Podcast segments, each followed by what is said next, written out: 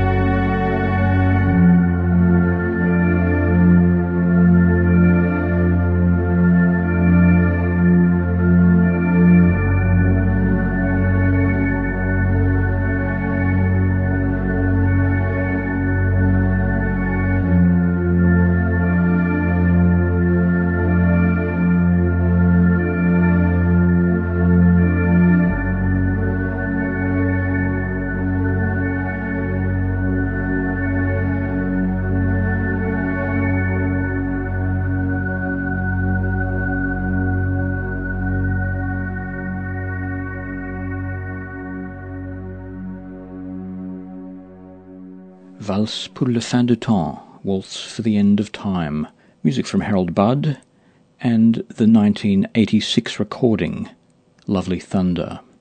We also heard a gypsy violin, the preceding track from the same album.